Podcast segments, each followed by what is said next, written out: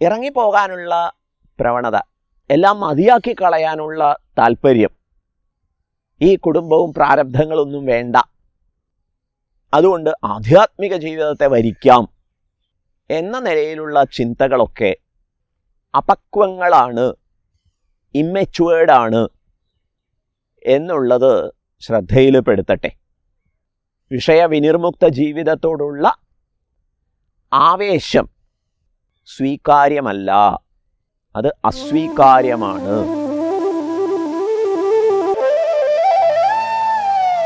You are hearing Sambodh Voice.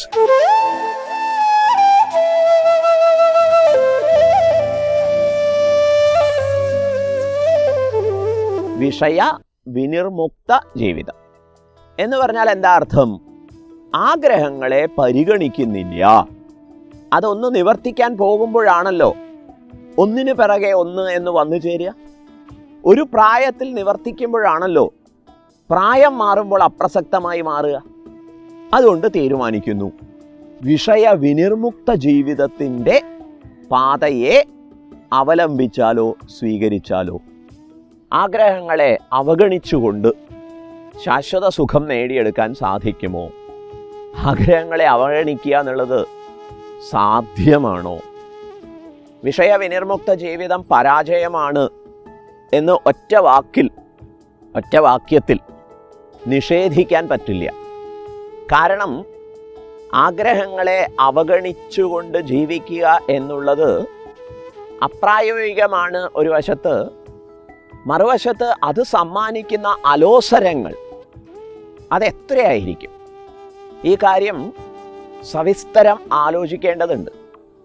ഇല്ലെങ്കിൽ ഇറങ്ങിപ്പോകാൻ എല്ലാം മതിയാക്കി പോകാനുള്ള ഒരു ആവേശം പലപ്പോഴും നമ്മെ അപകടത്തിലേക്ക് നയിച്ചേക്കും. വിശേഷിച്ചും യുവജനങ്ങളുടെ ഇടയിൽ കാണുന്ന ഒരു പ്രവണതയാണിത്. പലതും നേരിടാൻ കഴിയാതെ വരുന്ന സമയത്ത് അത് ഉപേക്ഷിച്ചു പോവുക. ഇത് ഒന്നിനു നേരെ മുഖം തിരിഞ്ഞിരിക്കുന്നത് അതിൽ നിന്ന് രക്ഷപ്പെടാൻ സഹായകമാവില്ലല്ലോ. ഇങ്ങനെയുള്ള ഒരു വിചാരം കൊണ്ട് അതിക്രമിക്കേണ്ട കാര്യമാണ്. ജോലി ചെയ്യുന്ന സ്ഥാപനത്തിലെ മേധാവി തലവൻ അല്ലെങ്കിൽ തലൈവി അവരോട് ഇണങ്ങി പോകാൻ സാധിക്കുന്നില്ല. അതുകൊണ്ട് ജോലി ഉപേക്ഷിച്ചു. പിന്നീട് അക്കരപ്പച്ചകൾ തിരഞ്ഞു ചെല്ലുകയായി.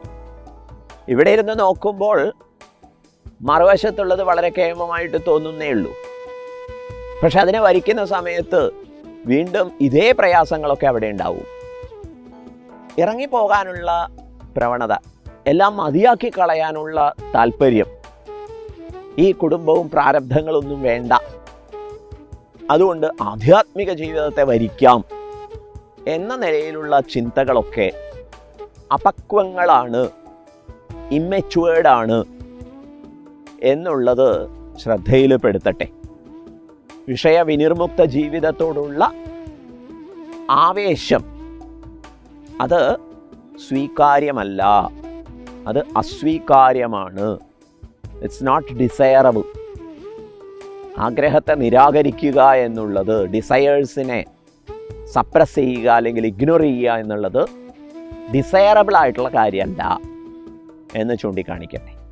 കാരണം ആഗ്രഹങ്ങളെ അടിച്ചമർത്തി വെക്കുന്ന സമയത്ത് അത് ഒന്നുകിൽ തികച്ചും ഒരു ജഡാത്മകമായ അവസ്ഥയിലേക്ക് നമ്മെ നയിച്ചേക്കും. ആകെ ഒരു ജഡാവസ്ഥയിലേക്ക്. അങ്ങനെ ചിലർ ചുരുങ്ങി പോകാറുണ്ട്. അവർക്ക് ജീവിത ലക്ഷ്യം പ്രാപിക്കാൻ സാധിക്കില്ല എന്ന് മാത്രമല്ല അവർ ജീവിക്കുന്നു എന്ന് തന്നെ പറയാൻ പറ്റില്ല. ഒരു ഉപനിഷത്ത് ആഹ്വാനം ചെയ്യുന്നത് ജിജി വിഷയ ശതം സമാഹ എന്നാണ്. നൂറ് വർഷങ്ങളോളം ജീവിക്കാൻ ആഗ്രഹിച്ചാലും പക്ഷെ എങ്ങനെ ജീവിക്കണം? ചത്തതിനൊക്കുമേ ജീവിച്ചിരിക്കലും എന്ന മട്ടിലാണോ ജീവിക്കേണ്ടത്? അല്ല തന്നെ. കുറുവന്നേവേഹ കർമാണി ജിജീവിഷേശതം സമാഹ. കർമാണി കുറുവന്ന ഏവ. കർമ്മങ്ങളെ ചെയ്തുകൊണ്ട് തന്നെ അവിടെ വളരെ സക്രിയമായി സജീവമായി കഴിയേണ്ടുന്നതിനെ കുറിച്ചാണ് ഉപനിഷത്ത് ആഹ്വാനം ചെയ്യുന്നത് സൂചിപ്പിക്കുന്നത്. വിഷയ വിനിർമുക്ത ജീവിതത്തെ.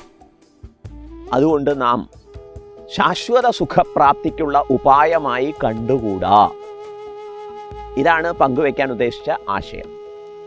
കാരണം ആഗ്രഹങ്ങൾക്കെതിരെ മുഖം തിരിഞ്ഞിരിക്കുമ്പോൾ അതിൽ നിന്ന് രക്ഷപ്പെടുന്നു എന്ന് വിചാരിക്കാൻ വയ്യ. ആഗ്രഹങ്ങൾ അടിച്ചമർത്തപ്പെട്ടാൽ അത് പല പ്രകാരത്തിലുള്ള സമ്മർദ്ദങ്ങൾ സമ്മർദ്ദങ്ങൾ സമ്മാനിച്ചുകൊണ്ടേയിരിക്കുമെന്നുള്ളതാണ് വസ്തുത. അക്കരെ പച്ചകൾ കണ്ട് തേടിപ്പോകുന്ന പ്രവണതയെ പല ചുറ്റുപാടുകളെയും നേരിടാൻ കരുത്തില്ലാതുകൊണ്ട് പിൻവാങ്ങുന്ന പ്രവണതയെ ഒക്കെ നമുക്ക് നിയന്ത്രിക്കാൻ സാധിക്കട്ടെ. ആശാദുഃഖസ്യ കാരണം ആശാദുഃഖങ്ങൾക്ക് കാരണമാണ്. ശ്രീബുദ്ധനൊക്കെ ഇപ്രകാരം നിരീക്ഷിച്ചിട്ടുണ്ട്. പക്ഷേ അതിന്റെ പേരിൽ ഉയർന്നു വരുന്ന ആശകളെ ആഗ്രഹങ്ങളെ എന്തു ചെയ്യും?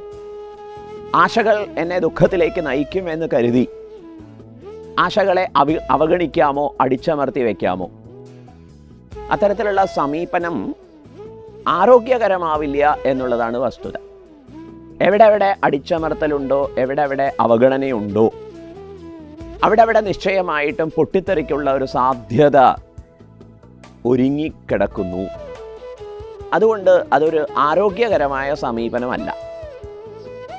ആശാദുഃഖസ്യ കാരണം എന്ന് മനസ്സിലാക്കിയിട്ട് ആശകളെ നിരാകരിക്കുന്ന അടിച്ചമർത്തി വയ്ക്കാൻ തത്രപ്പെടുന്ന സമീപനത്തെ ആക്ഷേപിക്കുന്ന ഒരു ഭഗവത്ഗീതാ ശ്ലോകം.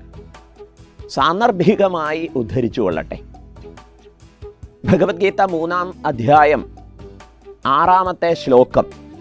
അവിടെ ഭഗവാൻ ആഗ്രഹങ്ങളെ അവഗണിച്ച് അതും ആധ്യാത്മികതയുടെ പേരിൽ ജീവിക്കുന്നവരെ പ്രത്യേക ഒരു പ്രയോഗം കൊണ്ടാണ് ആക്ഷേപിക്കുന്നത്.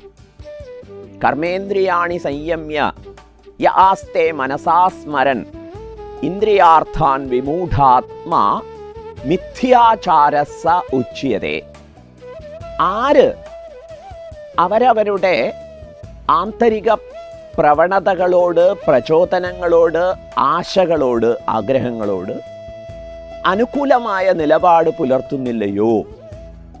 അവയെ അവഗണിച്ചുകൊണ്ട് ആര് കർമ്മേന്ദ്രിയങ്ങളെ അടക്കി നിൽക്കുന്നുവോ?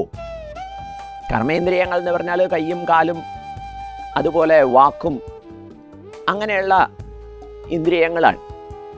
ഈ കർമ്മേന്ദ്രിയങ്ങളെ അടക്കി വയ്ക്കുന്നു എന്ന് പറഞ്ഞാൽ ആശകൾക്കനുസരിച്ച് പ്രവൃത്തി ചെയ്യുന്നില്ല ആഗ്രഹ നിവൃത്തിക്കായിട്ട് ഉത്സാഹിക്കുന്നില്ല എന്നർത്ഥം.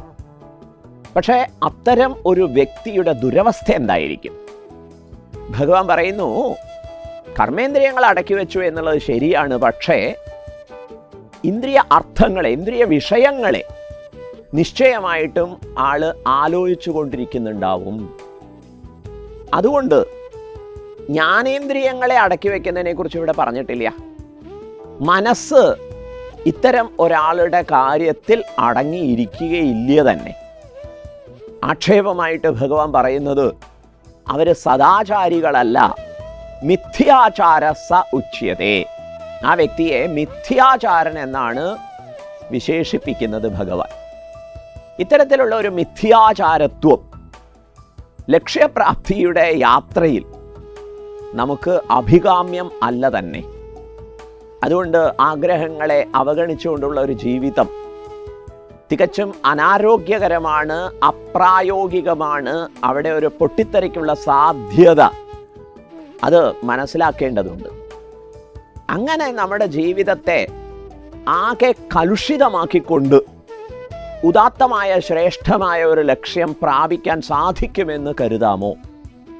ഒരിക്കലുമില്ല. വിഷയാധിഷ്ഠിത ജീവിതം പോലെ തന്നെ വിഷയവിനിർമുക്ത ജീവിതവും ശാശ്വത സുഖപ്രാപ്തിയുടെ പ്രയാണത്തിൽ യാത്രയിൽ അന്വേഷണത്തിൽ പരാജയമാണ് എന്ന് കാണാൻ കഴിയും.